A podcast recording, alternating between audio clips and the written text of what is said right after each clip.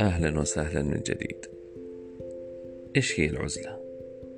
العزلة هي الابتعاد عن الآخرين من معانيها أيضا الوحدة من معانيها كذلك الاستقلال عن الآخرين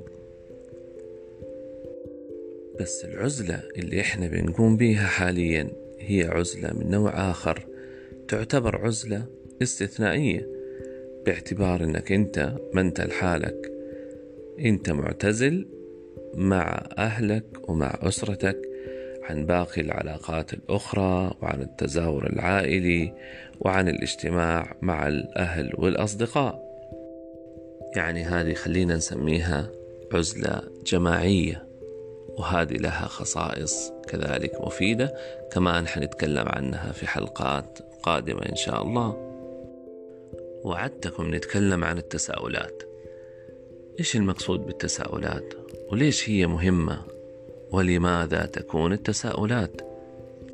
ليش التساؤلات مهمة؟ والمقصود بها إيش؟ أقصد بالتساؤلات هي التساؤلات والأسئلة التي تقود للتغيير. والأسئلة التي تقود للتطوير. مهمة؟ أهميتها نسبية من شخص إلى آخر. متى تكون هذه الأسئلة والاستفسارات اللي في ذهنك مهمة؟ هي مهمة إذا قادتك للتطوير وقادتك للتغيير يعني يكون لها فايدة. لأنه في كثير من التساؤلات أو الاستفسارات اللي تجي في ذهن الواحد ما يكون لها هدف إلا إضاعة وقته وتشتيت انتباهه.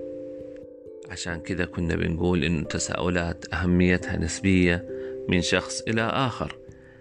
في أشخاص ما عندهم مشكلة في إنه هم يستغرقوا في التفكير طوال العمر.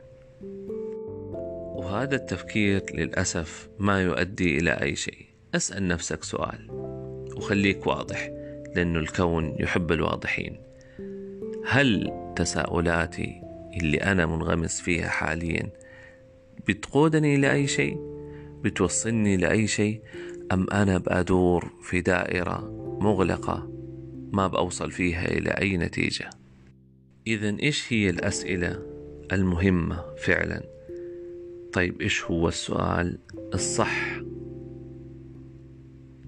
قبل ما نتساءل فعلا وقبل ما نوصل لنتيجة لابد أنه سؤالك يكون واضح.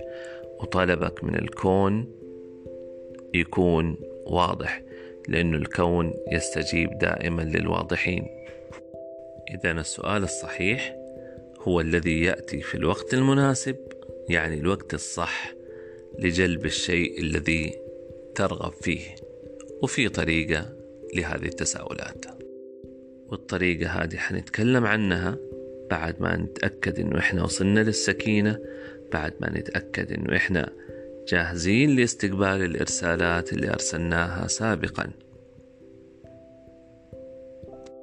طيب كيف نوصل للسكينة؟ وكيف نتأكد إنه إحنا جاهزين للاستقبال؟ كل هذا أو غالبه ممكن نوصل له بعد ما نتأمل في رسالة الكورونا. خلوكم معايا.